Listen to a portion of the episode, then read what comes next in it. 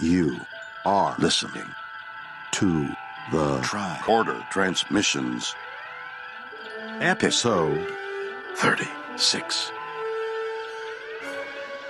And now, here are Craig and Jeff.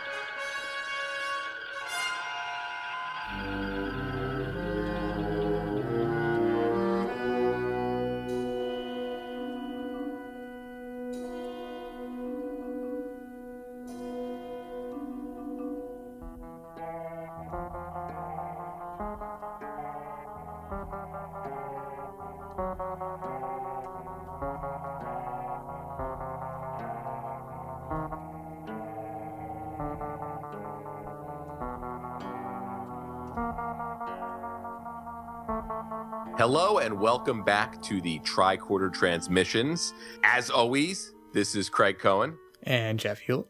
And this week, Jeff, we are going to take a look at the episode's Cat's Paw. Did you just snicker? I tried to make it suspenseful for some silly reason. Oh. I guess it fits with the theme of that this that episode though. Yeah, it is kind of a, a whimsical episode, I suppose. Yes, yes. But I guess as always, before we get to that, we'll have some uh, Star Trek related news to discuss. Sure, sure. So a couple things. First thing is there is a what they're calling a Star Trek live in concert series beginning pretty soon in May, which is not too far from now. It's actually starting in the in Europe, in the UK and Switzerland, and then coming to the the US for a few dates. One, the only one close to us, Craig, is in Philadelphia at the Mann Center. Okay, I saw Steely Dan there back in the fall. Yeah, I've been there a couple times myself. It's, it's a nice place. Yeah. a nice beer garden there. Oh yeah. So it seems like they're going in the same direction that the uh, Lord of the Rings movies they did a couple of years ago. What they did was they took the movie and put it on a screen and then put a live orchestra in front of it and played the score over the film as it played. So you were hearing the music done live. So let's do doing the same thing with uh, Into Darkness and the 2009 uh, Star Trek reboot film. Wow. So that'll be a, a long, a long uh, program. Uh, looks like it. So in the Philadelphia one, for example, they're doing Into Darkness that night. That's really our only choice if we were to go to that. That's on July 31st. Oh, we're going to be at the convention. Yeah, and it's funny because I know at the convention there's going to be some kind of concert event uh, built around some music being recreated, but I haven't really looked too much at that. Uh, at what that program's going to entail, but that's pretty neat. You know, anytime uh, people have a chance to go out there and hear uh, the music from a movie isolated and and performed live is is is pretty neat. I know you've uh, gone to a couple of different ones for that, and I know um, one of the special features on DVDs that I used to love that seem to have been going away is the isolated score track, which uh, really allows you to hear how the music really works with the rest of the film. Yeah, absolutely. If you're a fan of scores, that's a really great thing to have. But I saw all three of the uh, Lord of the Rings movies uh, done that way. So I had the Fellowship of the Ring, the Two Towers, and Return of the King, and they were all just spectacular. They had the actual voice choirs there and the soloists and a huge, huge orchestra. And I caught myself so many times watching the actual movie and not focusing enough on the music, and I would feel guilty. And I'd focus like- back on the music, right? yeah, you're like, that's what I paid for. Yeah, and uh, but it sounds so great. And yeah, any chance to hear a live orchestra today for me is, is a huge, huge treat. It just doesn't happen often enough. Well, that's really neat, and I guess we'll re- we'll report it on it when it gets closer to it, and uh, you know, hopefully, um, the experience um, that they're creating at the convention in Vegas will uh, will be enough to uh, whet our appetite, if you will. Yeah, I, if we were in town, I probably would have uh, bit the bullet and gone to this just to just to hear the orchestra. But so moving on, a little bit of real life news. Seems like last Saturday, the USS, I hope I'm saying this right, the USS Zumwalt, Sounds good to me. yeah, Z U M W A L T. is a ship and it was captained by the real life James Kirk. uh, it was actually commissioned last Saturday, and William Shatner, our beloved Captain Kirk was unable to attend, but he sent the real life Captain Kirk a little letter to apologize for not being able to be there. I, I thought that would have been really cool if the if Captain Kirk was standing next to Captain Kirk at the commissioning of this thing. Yeah, that would have been really cool. But you know what? Sending a letter is, is pretty neat. That's a nice uh, a nice gesture. Yeah, there's a, a signed photo of Shatner and the letter that went with it. So that's kind of cool that uh, he acknowledged that the real life Captain Kirk is actually captaining a vessel. Yeah, that's really cool. Yeah, it's pretty neat. So that about wraps up the news section of the show. So you want to get ready to jump into our scene specific commentary? Uh, you know it. All right. So the air date for the original version of Cat's Paw was October 27th of 1967, hauntingly close to Halloween, I might add. Yes. And the remastered version came out on October 28th of 2006, again hauntingly close to Halloween. hmm And I've got the write up from the October 21st, 1967 issue of TV Guide. Castles, dungeons, witches, and black cats pervade this episode as Kirk seeks a rational explanation of an escape from the alien forces that have lured him to Pyris 7. It's a dark, forbidding planet devoid of life, at least as Earthlings know it. Script by Robert Bloch. Wow, that's longer than normal. Yeah, yeah. Oh, I guess maybe. they uh they really decided to do it up. Yeah, gave Cat's Paw the treatment. So, all right, let's get started with our scene specific commentary in three, two, one. So um, I know in the intro you mentioned the proximity to Halloween, Mhm. and even though this was um, produced pretty early in the season, um, at some point it was decided that Star Trek was going to have uh, a quote unquote Halloween episode. Yeah, So this one was earmarked for that slot, which really sort of puts this episode into a new light for me. Yeah, it does. It's funny because this is one of those uh, cocktail party type things. And I've talked about this episode with a lot of people, and some sometimes people think that it was unintentionally a Halloween episode, and sometimes they know the actual history and they're like, "Yeah, this was the actual quote unquote Halloween holiday episode." So uh, it is in fact written and produced to be a Halloween episode. In fact, 'cause it was the first episode I believe that was produced in season two. It was darn close because this is the first episode with Chekov. Right. um, from a production standpoint, and that's why he's going to have the uh, the wig that we all uh, know and love. Yeah, so they held it off uh, until the week of Halloween. So it definitely was intended to be a Halloween episode. Yes, and in Robert Bloch's original script, um, this character that just fell off the transporter Ooh. and died was written as Sulu. Wow, that was a hell of a fall that guy just took. tremendous fall. Great stunt work. Yeah, and I guess the producers looked at the script and said, "Well, we're not killing off Sulu, and that character doesn't come back to life." Yeah, So, uh, really.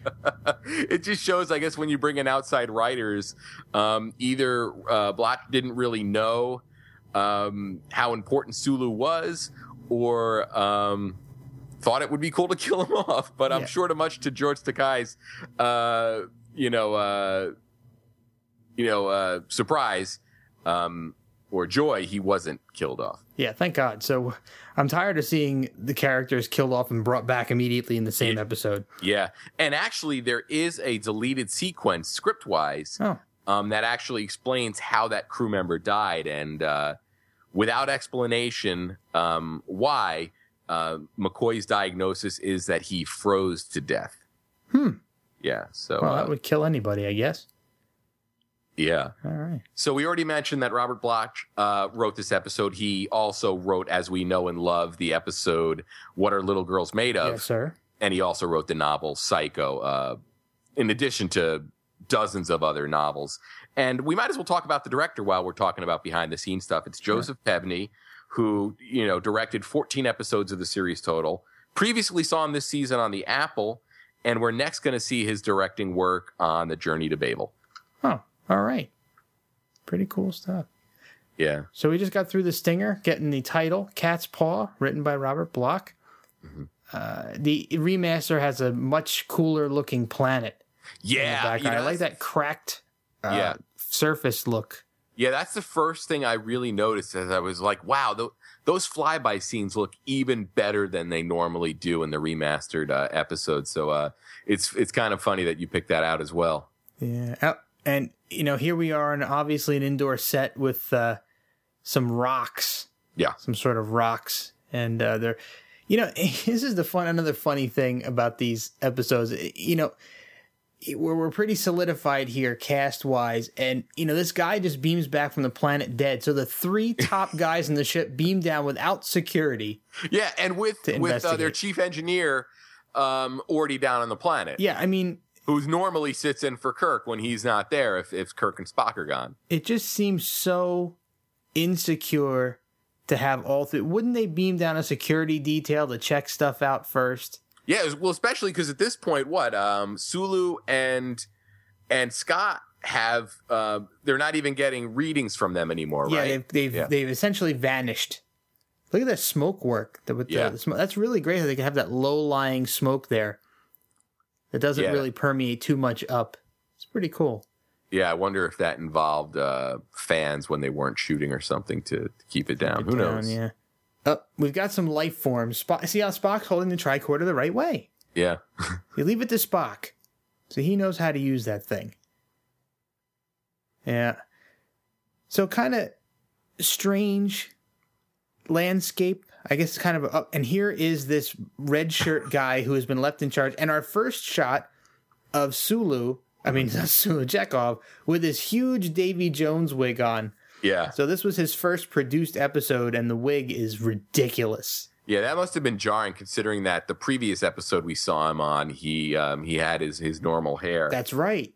Um, this other crew member, though, is uh, billed as DeSalle, Lieutenant DeSalle. Yep. That's Michael Barrier, and he actually appears on two other episodes uh, The Squire of Gothos and This Side of Paradise. And uh, he seems to have a slightly different job role um, on each episode. Yeah, So, this uh, one he's pretty well trusted because he's in command of the ship, isn't he? Yeah, he's what, like second in command to Scotty in terms of the engineering crew. Yeah, so now he's actually left in the captain's chair on the Enterprise. And the funny thing is, he's left there kind of. You would think there'd be other people who are still on the ship who who outrank him, Yeah. but uh, apparently not. I guess because Sulu uh, is lost and Scotty is lost. I, I wonder if there's some sort of a, a, a rank chart that we could look up somewhere that would tell us who's officially where on the rankings. I mean, I'm sure there is, and I actually I wish that uh, either Vernon was with us or uh, or even some of our listeners out there I know Yeah. would probably uh, probably have this committed to memory. And now here we get one of the um, Halloween type moments from this episode where we have yeah. Um, these like witches. Yeah, these are Um, kind of hokey looking to me. this is one of those spots where I wish they had done some remastered effects on them. Oh my god, that would have been really neat. This long shot here looks pretty cool though, where they're just floating. Yep, yep. It's not really until the close-ups that things start to look a little questionable for me. See, now I'm I'm looking at this episode with subtitles on, and it actually just said male witch. Yeah, I, I thought one of the voices sounded male, and I wasn't sure if it was just the guy doing the the voiceover or if it was supposed to be a male character. I, I also thought a male witch was called a warlock, but that's just me. yeah, I don't know. Maybe I'm wrong on that one. No, no, you're very right. They they made a Oh, whole look at the eyebrow. Yeah, Did you see that gigantic eyebrow? Look at the one in the middle. You can see him really well. yeah. Talk about some spirit gum. So they're, they're basically um, warning them uh, that that uh, there's a, a curse. Yeah, Spock, Kirk asked Spock for comment, and Spock says very bad poetry. Oh, it's good. So typical Spock. It's great reaction. Yeah. And I just want to point out here before it actually make makes its uh, its its appearance that my cat um, Elliot has decided to perch on the bed in front of my monitor. And we see we were talking about having cats with us when we did this episode. Yeah, and normally he doesn't hang around. Sometimes he'll come in and sit on my lap or or whatnot. But tonight he's decided to sit in front of the monitor, and I will. Uh. I'll snap a picture of it um, that we can maybe put up uh, somewhere. Yeah, I have opted not to let my cats in the room because I just didn't know how much noise they were going to make. But uh, maybe I can get up and open the door real quick. nah, maybe I won't. One cat's enough, right? Well, you can't keep. We have three, and you, you can't let one in and not the others. That would be disastrous. Oh, sure. So, all right. Oh, look at Kirk's hair got messed up in that wind. And is that one of the only times we've ever seen Kirk's hair really get messed up? I think so. Usually it's perfect. Well, I guess even Kirk is fallible. oh, it settled back down a little bit. This must have been a different take. Yeah. must have fixed his hair between takes. Oh, and did they do the remaster? Did they do a remastered castle, or is You know that what? the I- actual castle? I didn't go and A B it. I I have to do that because I don't Yeah. I don't recall. I don't think I've seen the non remastered version of this since I was a kid. Yeah, this was one of those episodes that I, um, as I sat down to watch it for this episode, I said, this is one of those Trek episodes that I've seen exactly once. And it was probably sometime in the mid 90s. I've probably seen this. I want to say about at least two to three times. Uh, once was in the when I originally got the Blu-ray set, and I watched every episode. Uh, in, I remember you tweeting all those. I used to follow your uh, your tweets as you went. Oh yeah, I was live series. tweeting that, wasn't I? Yeah, it was great. I really should go back and, and pull those out. I think you can download all that stuff. I think if nothing else, you can record. You can request an archive. Yeah. Yeah, I should do that and see if I could get all, a copy of all my. Li- I think I live tweeted just about every episode I watched. Yeah, I remember, you know, it popping up, you know, on random days. I would, oh, Jeff's watching, uh, watching some Star Trek. Oh, I binged big. There were nights I watched three or four episodes in a row. Yeah, and you know what's funny is that uh, tweeting experience probably indirectly led to us getting together to actually do the tricorder transmission. It certainly did, and it also brought a couple of people into my regular followers uh, list that I interact with on a regular basis now. oh, that's awesome. So yeah, a couple of people had started to respond to my my tweets, and I you know followed them, and they followed me, and it was pretty cool. Ah, sweet. So more more friends in Trek out there. Yeah, and now the smoke has gotten pretty heavy. Yeah, and they're they're approaching the open door to go into this quite interesting looking castle. Uh oh, Yeah. there's that big there's that black cat. Now that is not a happy cat. I that, that I wonder if they tra- was that a trained cat? I'd imagine at that point there had to be some kind of Hollywood uh, based um, animal provider. I'm sure. You know, you know, like you know, pets of Hollywood or something like that. Whatever. Do you look at the look on Kirk's face? He's totally not buying into any of this. Like, Get the hell out of here. He's Yeah, and- totally and he said- nonchalant. Yeah, and he references it's it feels like somebody's playing a trick, or treat on Trick-or-treat. them. Oh, now they have to explain Yeah. trick or treating to Spock because, of course, Vulcans. You know, he's very well versed in human history, but he doesn't know about Halloween. Yeah, yeah, and it got me thinking because I said, you know what? Um, even from um, in our lifetime, um, Halloween is sort of really um, changed a lot in terms of how visible it is. Oh, big time. Um, I mean, when we were younger, uh, in the what the late seventies and the eighties, um, we actually used to go door to door trick or treating. yes. Um, you know, you see that scene in like E.T. where the you know the entire um, town Mhm. is you know just you know lining the sidewalks and in basically in the middle of the road. That's you know, it's it like used to be Halloween like. takes over. And now it's very, very rare, uh, at least in my area. Um, Yeah. I don't even buy candy anymore. Yeah, I don't either. We don't get any trick or treaters here. When I was a kid, you know, in the 70s and the 80s, we would walk and we'd steal our parents' pillowcases. Mom would get really mad to steal her pillowcase because you could fit more candy. And Yeah. you would go for, I mean, you could go a half a mile, a mile away from your house Oh yeah, and it was not a problem. And now it's like they, they take the kids to the mall and they trick or treat in stores. Yeah. You know, it's a shame that the, the experience has kind of gotten it's, but it's it's more commercial now though than it used to be too. Yeah, and now it's just an excuse difference. really for adults to dress up in silly or sexy costumes. Yeah, I say we try a, a new Halloween tradition, and on every Halloween we watch Cat's Paw. I'm game. All right, me too. I know that's right around your birthday too. So uh, Halloween is my birthday. so- yeah, it, it could be uh, a, a, a, a birthday uh, Halloween celebration. and this actually this this recording is a celebration of your birthday, which happened recently. So Cat's Paw is your birthday too. Wow, isn't that convenient? Look at that. Amazing. so anyway, back to this episode. So more cat. Uh oh. Yeah, the And cat they've been has. lured into a trap where they've fallen through the floor. yeah, And as a cat owner, I can say it's not that out of the realm of possibility that um, a cat could lure you into a trap like Oh, absolutely. Absolutely. I'm constantly lured into cat traps where they jump out and and jump on my legs as I'm walking by. Oh, look, a dungeon. Yeah, I, I mean, this is uh, some of the stuff that I really, really enjoy in this episode is just some of the visuals that you would never expect to see in a Star Trek episode. No. Um, and also just sort of how the images work with each other. You have this like medieval almost castle dungeon setting, but then you've got guys in Starfleet uniforms. Yeah, and and obviously a plastic skeleton hanging Yes. there, which you know they they went really over and above. I think with some of these set pieces, like this dungeon looks really good, Yeah. but then they hang like an obviously fake looking skeleton in there. It kind of takes you out of the experience in a way. Mhm. But it is kind of cool to see Kirk and Spock chained up in a dungeon there. And Spock, you would think Spock might be strong enough to pull the chains out of the wall. Yeah. You know, he But- is pretty strong. Yeah, but Spock almost seems like he may be the type of guy that's like, you know what? I'm not going to do that until I have a, a a better handle on the situation. Hmm. I'm just giving him the benefit of the doubt from a logic standpoint. Yeah. So speaking of logic, now they're kind of reasoning out that uh, the, these images that they're seeing or these realities that they've been put into are straight out of the uh, human fears and the human psyche. So someone has been crafting this based on the, the the common fears of human beings. yes. And now enter Scotty and Sulu, obviously not in control of their own faculties. Yes, and in fact, sometimes even referred to as zombies. Oh, how it- Halloween!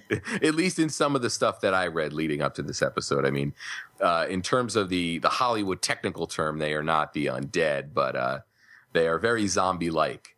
Yes, and speaking of zombie, like Sulu actually has no dialogue Yeah, in this and, episode. and what Scotty has one line. I think one line, but it's not really even a line; it's only a couple of words.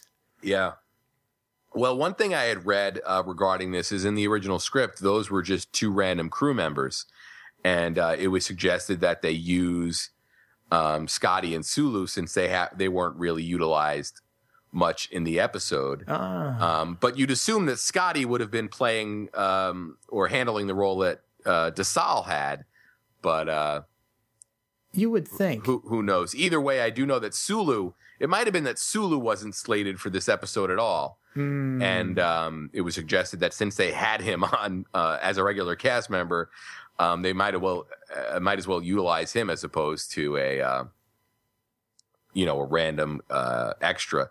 Um, but it's also cool because it gives um, you know a sense of danger to this episode because you know then you're gonna be sitting through this episode trying to figure out how Scotty and Sulu are going to be freed from their um, their trance. it's actually a good point.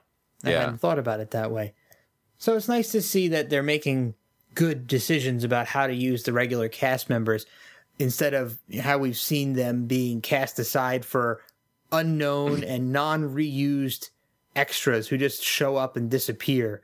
Yeah, I really like the fact that you get more screen time from Sulu, and he's doing other things besides just sitting behind a console. yeah, So it makes makes it makes for a more cohesive watch, in my opinion. yeah. So we just had some teleportation where um, Kirk and Spock and McCoy sort of jumped Scott and Sulu, and they were transferred to this um, this other room. Yeah, it looks like a kind of almost like a throne room.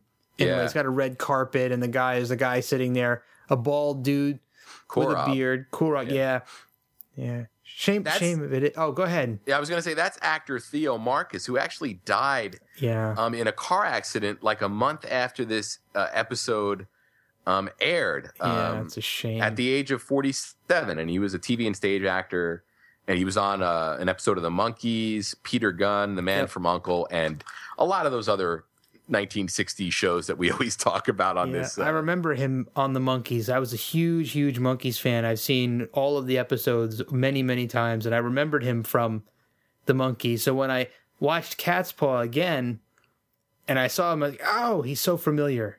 Yeah. So always nice to see those uh, cro- actors crossing shows. Yeah, yeah, it is it is really neat. Korob, that's a weird name. It it is. It is. Hmm. But th- so this is really where the the episode's really going to sort of kick in from a, a story perspective in terms of really establishing what's going on here. Yeah, and Kirk just said mumbo jumbo. mumbo jumbo. That's it, it, that. I'm surprised that that slang terminology lasted into the future in Star Trek times. yeah. I don't hear anybody say mumbo jumbo today in 2014. I don't, I don't think I've heard anybody say that in uh, I don't know years. Well, who knows? Maybe we're going to bring it back with this uh, with this episode. All right, somebody post mumbo jumbo on our Facebook page. that would be awesome. Yes. So um, Scott uh, Spock just referenced that this section of the solar system had been mapped before, um, and this planet had no uh, readable life forms Hmm. um, at that time. So now we're being, um, you know, clued in that there is definitely something uh, weird going on here. Yeah, and they're now they're they're theorizing that the cat is like a familiar, right? Yeah. So the cat is is some sort of a, a almost like a demonic companion in a way. Yeah. So uh, I will find out the truth about the cat shortly. But uh, and it's you know it's funny. This is not the only episode that has a black cat that transforms into a humanoid, is it? Oh. No, we'll see another one later on in this season, right? For uh, Assignment Earth Oh, right. Yeah. with Gary okay. Seven and the Black Cat. Yeah, which was supposed to what be a, a spinoff. Yes, that was supposed to be a, a turn into a spin-off. Yeah. But I'll have I'll have one of my cats with me for that one for sure. Ah, cool. That's the definitive cat episode of Star Trek: The Original Series, I think. Yeah, that cat gets a lot of play. Like he's Oh, he's yeah. driving plot points. Definitely, and yeah, absolutely. And you don't really know what what the deal is with the cat until way at the end of the episode. They hint at it and hint at it and hint at it, right? So actually, that that this black cat looks more like a almost like a Maine Coon type of black, like a long hair Yeah, it's, black it- cat. Yeah, it's it's rare. Uh, you know, the, the traditional Halloween black cat is a very short haired, uh, you know, variety. Yeah, like yours and mine. I have a Yeah. short haired black cat, and you have a short haired black cat. So Yeah. Oh, look at this. And he's mater- oh, he materialized a plate of precious gems. Yeah, which is interesting here because Kirk pretty much spells out that they are worthless to them because they could replicate these themselves on the Enterprise. Exactly. But Which, it's uh, yeah. yeah, and it's interesting that they still have value though, right? Well, yeah. Um, well, it almost seems like by Kirk saying they could replicate them on the Enterprise, that um, whatever value they have might not be in line with you know the value that you know they would hold today. Right, or Korob th- or the value that Korob thinks they have. Exactly, and that's kind of a uh, possibly an an indicator as to you know where he's coming from. Yeah, or uh, the limits of his mind probing abilities. Oh, that's a good. That's a So good. maybe point. what he has of humans is is, is limited. Yeah, Uh, he doesn't know necessarily uh, some of these more deeper uh, uh, things that, that are going on in, a- in a wider society. He only probed for certain information, maybe. right. You know, just enough to create this strange castle-like area. And th- I like that wand that he has. Yes, and that's is going to play into uh, this episode very, very uh, importantly uh, towards the end. Yes, yes, it is. I, I'm I'm fascinated by it though. It's because it's got like a kind of a black handle, but there's like a metallic end with a weird-looking orb. Yeah, it, it looks almost like like some kind of technological piece on the end of it, like Yeah. a mechanized something or other. Hmm. Very And that- interesting. yeah. And now uh, the cat asks for permission to uh, to go do something, and uh, after the reveal, um, you wonder why the cat had to ask for permission, uh, or Sylvia had to ask for Yeah. permission. I loved how Kirk stands up slowly when she walks in the room, like "Hello." Yeah, yeah, So she kind of reminds me a little of Marlena, yeah. I see that. a bit. Yeah, The hairdo's different, but uh, she kind of looks a little bit similar in the face in a way. yeah, yeah. This is actress Antoinette Bower, Oh. born 1932. And between um, uh, the 50s and 1992, 59 to 92, she had almost 90 TV appearances, Wow. including The Twilight Zone, Perry Mason, Hogan's Heroes, Hawaii Five O, and um, the movie Prom Night with uh, Jamie Lee Curtis. Wow. Yeah, so I thought that was pretty neat. Uh, quite an impressive career before she retired. Uh, it sounds like a, a much deserved retire, retirement in 1992. Definitely 90, 90 appearances. That's a Yeah. lot of work. Yeah, yeah, That's a lot of work. That's good for her. yeah. So pretty cool makeup job. They got like a green eye eyeshadow on her there. Yeah, So kind of make her look a little more. Uh oh. So Spock has now wrestled a phaser from Scotty's hand, and we're gonna find out that it's, of course, not going to work. Right? yeah. And this story uh, that Robert Bloch uh, used for the episode was inspired by one of his short stories that he wrote in 1957 called um, Broomstick Ride. And this is one of the elements from that story that carried over into this episode, which was kind of using um, like a, you know, an ob- a miniature version of an object um, to cause harm on the real object. Hmm. Yeah, so uh, I thought that was pretty neat. And man, would I love to have this uh, miniature uh, enterprise on a on a chain Yeah, I believe that was actually donated. to the Smithsonian. Yeah, by by uh, Roddenberry. Yeah, Yeah, so they commissioned it for this episode specifically, and then encased it in that that clear block. It was like lucite, maybe. Mhm. And uh, yeah, then they wound up donating it. So she's going to hold it over the fire to demonstrate her power, and of course, the people in the Enterprise are going to start roasting. So that is a really cool model. It looks like die cast, maybe. it's great. It's amazing that they would make a, a mold for that Yeah, and only make one.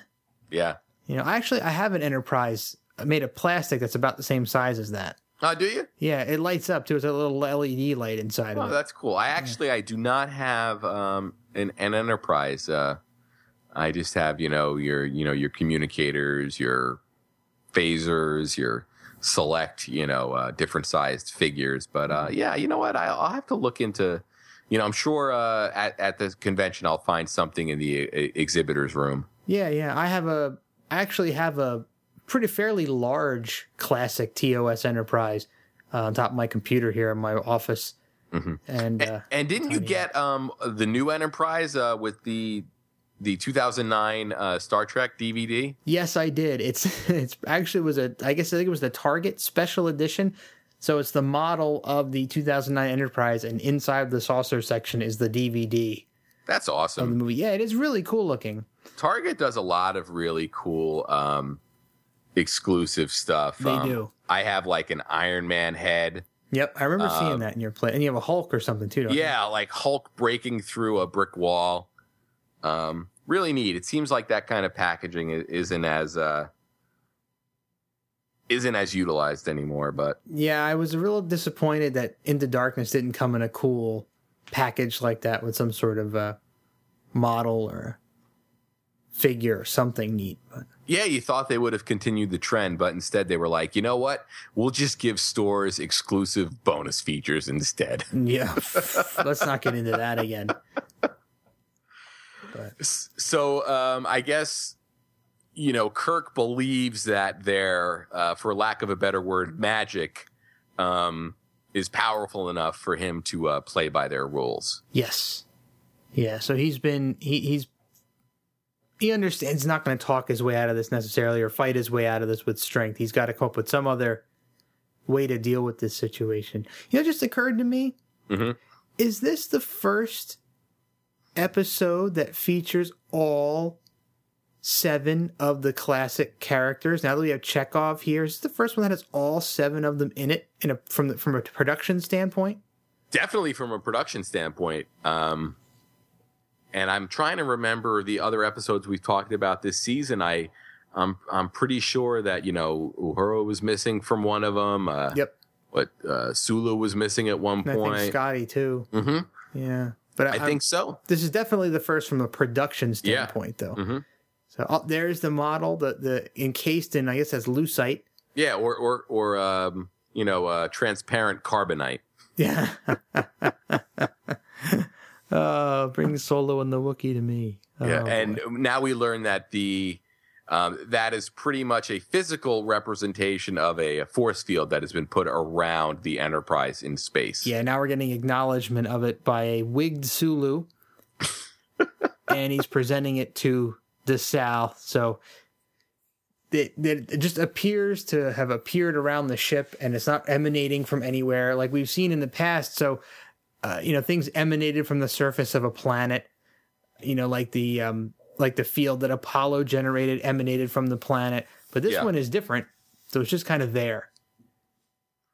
So once once again, we, we're dealing with these kind of all powerful beings. Went back to the well again. Yeah. And it, it, it, it's funny because even sort of how Kirk handles um, Sylvia is going to sort of, you know, be familiar to us as well in terms of how he's dealt with other, um, uh, I want to say, uh, less intellectual beings. Hey, don't you don't you think he's he's at the point where he's like, you know, been there, done that. Uh, I've been in this situation like four times, five times already. You know, you're not scaring me anymore. I've defeated people just like you. Yeah, bring it on. You know, but Kirk seems like uh, you know the type of guy that's always about the chase. So, uh, you know, it almost seems like situations like this would sort of feed that that you know that that you know that side of his uh, his personality. Hmm. Now you know if this was a show that was being made today, this the Sal guy would be being primed for either death or for a bigger role in the future, right? Yeah, Right? Like they're they're featuring the heck out of him, and he's kind of in this heroic role where, you know, he's he's making these big decisions like, you know, hey, this if this force field exists, then we can do something about it. Yeah, big captain kind of thing. You know, if this was made today, he'd be getting his own ship, or uh, you know, he'd be getting bumped up to the the, the Jonathan Frakes type of position. yeah, yeah. Well, it's funny. I mean, look at a, a show like CSI, wh- which they spun off, or you know NCIS. Which how many times have they spun those shows off? Where Oh you had God, you know, uh, Tons. NCIS and then NCIS Los Angeles and, you know, CSI, CSI Vegas, CIS, C- CSI Miami. Yep. Um, Law and Order. yeah, Yeah, that would have been uh, one of the cool things if Star Trek, you know, existed um, in a time when that was prevalent. You know, how cool would it be to have like three different Star Treks on the air at the same time? Yeah, exactly. yeah, and that also kind of feeds into something that I've been saying for a while now. If they were to put Trek back on TV, it would be really awesome to have it set in the original series time frame, but just with a different ship and a different crew. Yeah, yeah, and yeah. I mean, and and then at that point, the possibilities are endless. Yeah, and you could have cameos. You know, you could have Quinto show up as Spock once in a while, or I'm sure they could get the other cast members of the actual uh, reboot movies to show up at some point. You could do a reboot. You could do a rebooted show in the in the the new timeline Yeah, essentially. Well, and that's funny because you know, you know, Marvel had such success with uh with their movies, you know, Captain America, the Avengers, and they have that show on TV now, Agents Yep. of Shield, which every once in a while, um, people from the Marvel movies, you know, cinematic universe will pop up on it. You know, not huge characters, but uh, you know, people that have been in the movies, and what the the main star of that um is Agent Coulson, who is uh you know, basically in every Marvel movie up until the Avengers. So, uh, yeah, it's it's it's always kind of sad when we we think of what could be. yeah. Oh, they brainwashed McCoy too. Uh, Yeah, and this is sort of similar to what the return of the the Archons. Yep. And, and Kirk just Kirk is funny. He's just like, oh, Bones, not you too. he's not even. It seems like he's not even taking this very seriously. Yeah, Like, oh my god, you know how long do we have to endure this crap? You know, just go punch the alien, Kirk. Oh, Bones got he McCoy just got physical with it was Kirk. pretty. Fi- yeah, it was, you know, wow. some good some good manhandling. Yeah, that's that's pretty aggressive for McCoy. You don't see him get into those uh, situations very often. Usually, if he is, he's he's out of it pretty quickly. Yeah. So now we're getting a little bit of uh, turmoil between Korob and, and Sylvia. and we get some great dialogue from Sylvia here, Yes. where we get uh, the idea that um, these forms are very, very new to them, and yes. the feelings and sensations that come with those forms are new to them.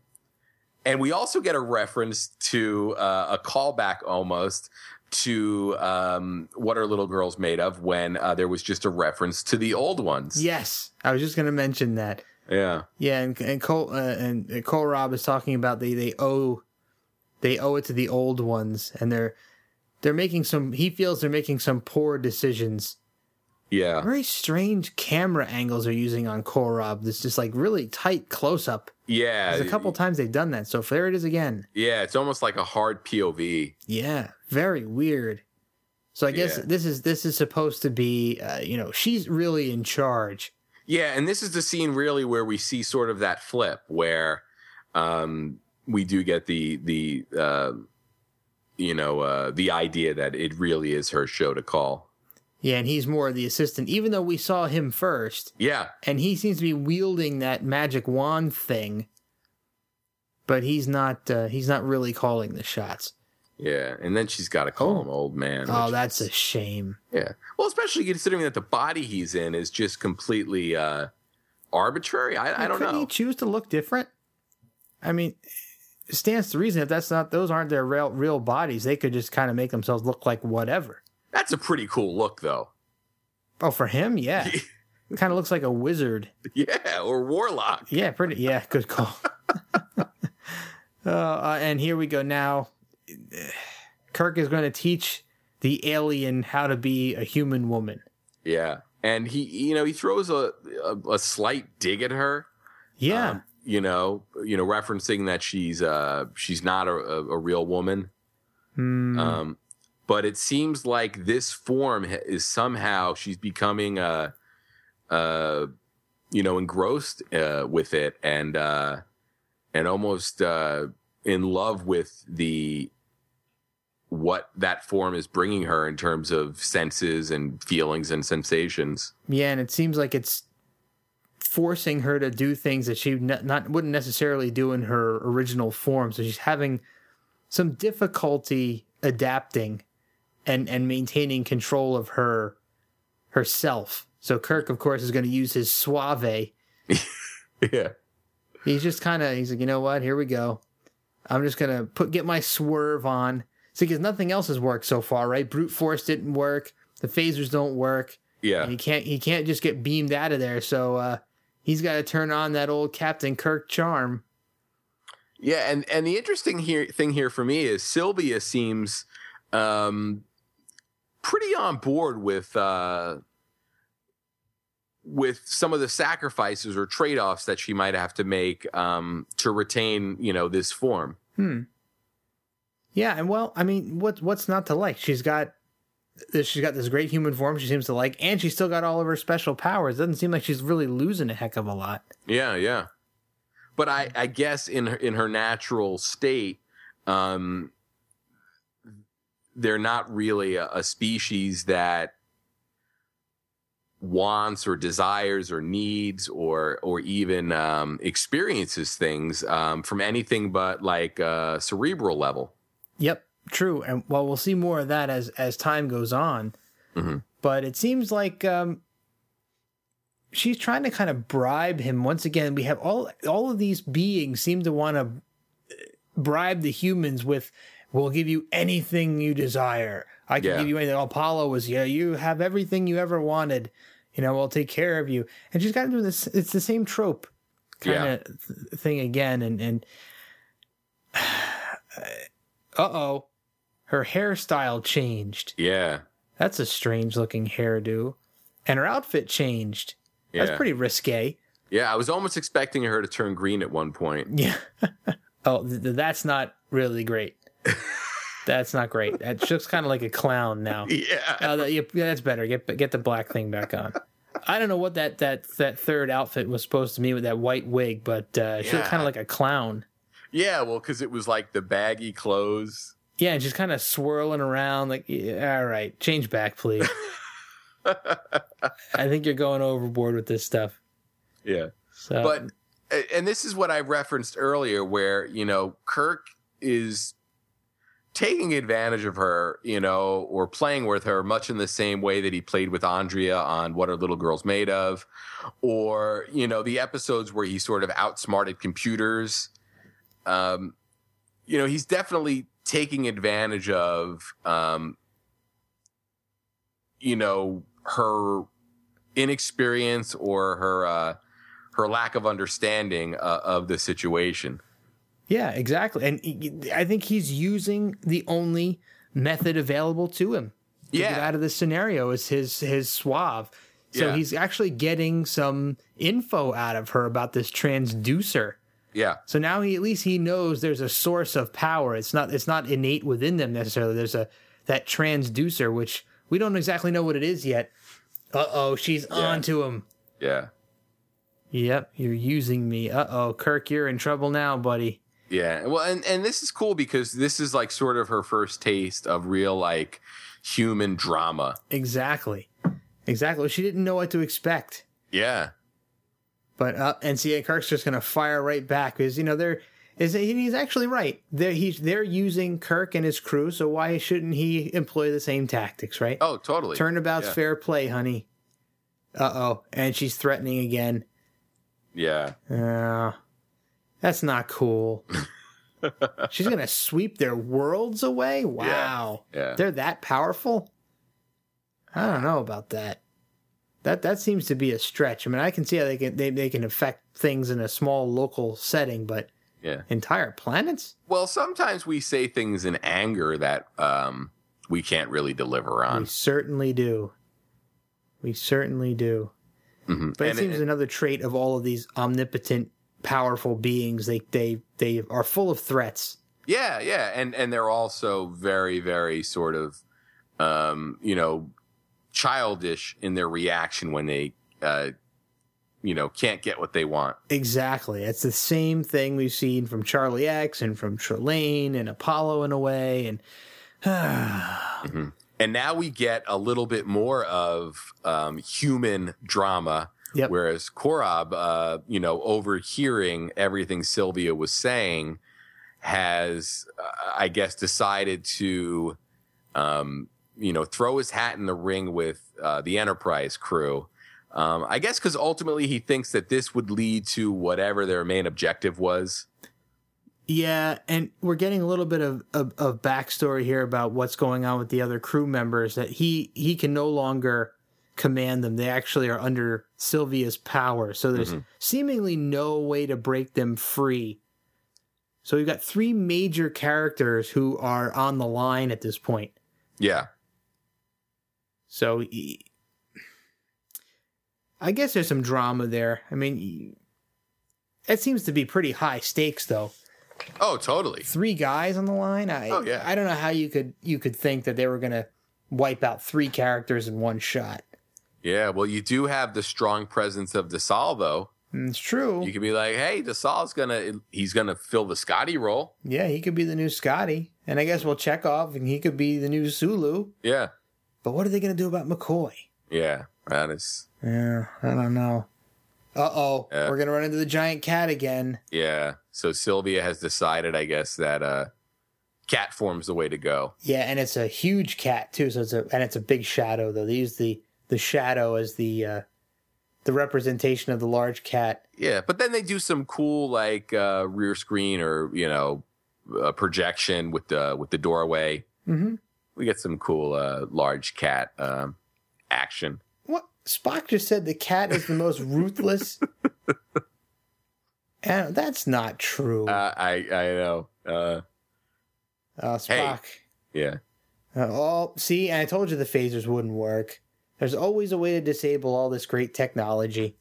Once again, but he said that phaser is drained. Yeah. So they drain they drain the power out of it. It's like is that the first time we we understand that a phaser can be drained of power? Oh no, wait a w- minute. I wanna Galileo seven. Yeah, I was gonna say there was another episode I thought where where we learned that, and uh, it was, it was cool here how they had the cat move in slow motion um, to sort of sell the the effect that it was larger. Yeah, they must have had a, a small tunnel built for the cat to run through, so it looked like it was running. It was bigger than it was. Yeah. So uh, it wasn't running through the human sized tunnels. It was running through a miniaturized tunnel. Oh, look at this. And they're going to go back through the same hole they fell through. Yep. So, uh oh. Oh, and the cat's coming. Yeah. So you get a little tension building here that they're being pursued by this gigantic cat. Mhm. And- do you uh-oh. do you keep collars on your cats? No, Yeah. I do Neither- not. Yeah, I you know mine doesn't have one either, and I I was wondering, uh, you know, if if how how common that was, and, and boom, Korob crushed by the door. Oh man, the And this can't is even fit through the door though. yeah, and this is kind of a a cool moment because if this was one of Kirk's crew members, um, it's undeniable that he would stay behind and find a way to get Absolutely. him free. But uh, here, Korob basically said, "Go," and Kirk was like, "You don't got to tell me twice. Give me the transmuter and uh, let's get going." But he did try to save him. Yeah, no, he did. He made a go of it. He did. But uh, you know, you can almost wonder what would he have done if that was, you know, Scotty. Yeah, he, he well, I'm sure he would have found a way to, to pry the door off, or he would have had Spock jump back down to help. Yeah, oh yeah, definitely. Oof, and Oh, yeah, here we're gonna get um some great fighting. yeah, Um, and some great double got- work as well. Yeah, there is. Yeah, definitely great stunt double work. But McCoy's got some sort of a mace Yeah, in his hand, so we got some like medieval weaponry. Oh, Scotty's got one too. yeah, uh, Okay. and man, did Ooh. McCoy go down quick though. Well, Kirk got a good crack right in his jaw. Uh oh. this is some awesome um hand to hand stuff here, and um, I'm really interested in you know the the movements that Sulu's making here. It almost seems like a very defined fighting style. Yeah, it's like some sort of martial art in a way. Like, well, I'm not sure exactly what that is, but I think they're all a little bit um, outside of their their normal. Oh. Um, yeah, um, Kirk just strength kicked levels. the mace out of McCoy's hand. Yeah. yeah, and Sulu basically backed up and fell into that door and knocked himself out. Yeah, pretty much. So I wonder if that zombie state sort of affected your ability to stay conscious. That's a good question. Maybe they're not in full control of their uh, their faculties, so they're a little bit easier to deal. Well, Spock nerve pinched Scotty, yeah. but that that's the one nerve pinch rule. I wonder if you can nerve pinch the cat. I'm sure there I'm sure you can. Hmm. I wonder if you could mind meld with the cat. Oh, definitely. Yeah. Now that would be I- pretty cool. I know it would probably be hard to keep the cat still. Well, that's probably true. We could he could nerve pinch it first. yeah. Ah, and you know they left the transducer behind. They're lucky that didn't fall through the hole again during Now, the has- scuffle. Has Spock ever uh, mind melded with an unconscious um Hmm. being? That's a good question. I don't think so. Yeah. I Not wonder that I if you recall. Could. I wonder. Yeah, that's a good question. If you have to be conscious or not. because Hmm. it seems like he you know he explains what's going on uh some of the times when he when he's mind melding Well, if he can mind meld with a robot, Yeah. robots aren't conscious beings. yeah they're just ones and zeros Yeah. Uh oh. So we get the- vanished. yeah we get the final sylvia reveal for the uh for the uh the climax of the episode Oh, and Spock Spock calls her out. He says she's he knows she's trying to get the wand back. yeah she's Ah. trying to you know uh um i guess um you know play some some tricks of her own after being used by kirk earlier Yeah, and I get well. I, I assume that we now are are getting the idea that she needs that transducer, that wand, yeah for something. Obviously, she has powers without it. Oh, and she's telling her he doesn't know how to use it. So she's making a last ditch effort to sway Kirk to come with her. Where we don't know, but and they yeah they, they they need they need what's in Kirk's head yeah to be more than I guess what they are. hmm Now they're getting addicted to her. She's getting addicted to it. yeah Wow, she's really getting risque there with Kirk. yeah down on you know That was a little bit strange. it, it was You ask for love, but return pain instead. Hmm. Kirk making his little speech. Oh, and she's got the drop on him with a phaser. Yeah. But Hmm. boom. Oh, oh, he broke the transducer. like, what else could he do at that point? It was a gamble, calculated risk, I guess. Yeah.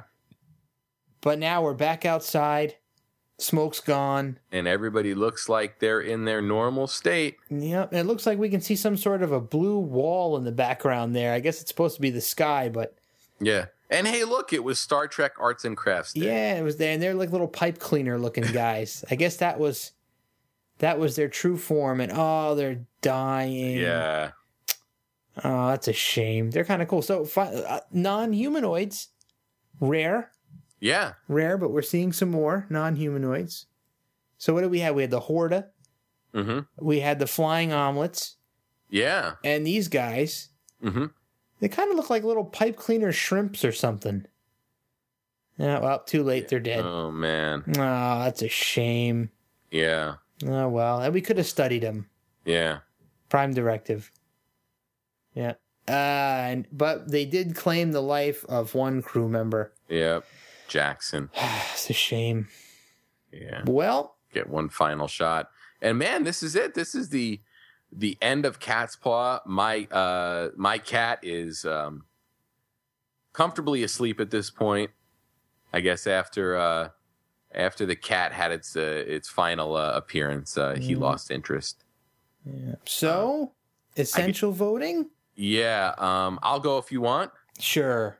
Um, as much as I sort of enjoyed this episode, especially after learning uh, that it was pretty much intended to be a Halloween episode, a, very rare holiday themed episode of Star Trek, um, there's just nothing on display here um, that we we don't see anywhere else to make this essential for me, and I don't think um, it's that well known enough to really sort of fall into that cocktail party rule, um, especially considering that I can't remember seeing this episode since you know like the mid 90s Mhm. um, so as much as i'd like to find a way to maybe squeeze this through um, i just can't vote it uh, anything but non-essential Yeah, me neither. So the holiday episode thing is cool. That's a really cool footnote. And I think it's cool to see Chekov's wig as his first production appearance. I think that's really great. And of course, it's the first production episode to have all seven characters in it, which is cool too.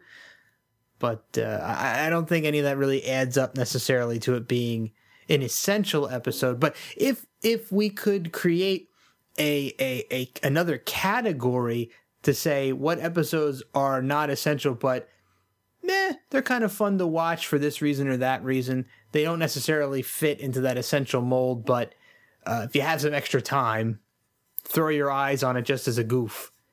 Yeah, you know what? And, and I'd imagine that when we're done with the entire series, um, that's something we could go back and do maybe in like our season three um, look back. We could devote a portion of that to looking back to all three seasons Yeah. and sort of cherry picking, you know, some of those fun episodes. Yeah, definitely, definitely. So it looks like a double non-essential vote on Cat's Paw, and uh, we're going to be back again next week with I Mudd, the second Harry Mudd episode. And as always, if you want to catch up with us on social media, we are available on Twitter at TTT underscore pod and Facebook.com slash the tricorder transmissions. We also have a website, the tricordertransmissions.com.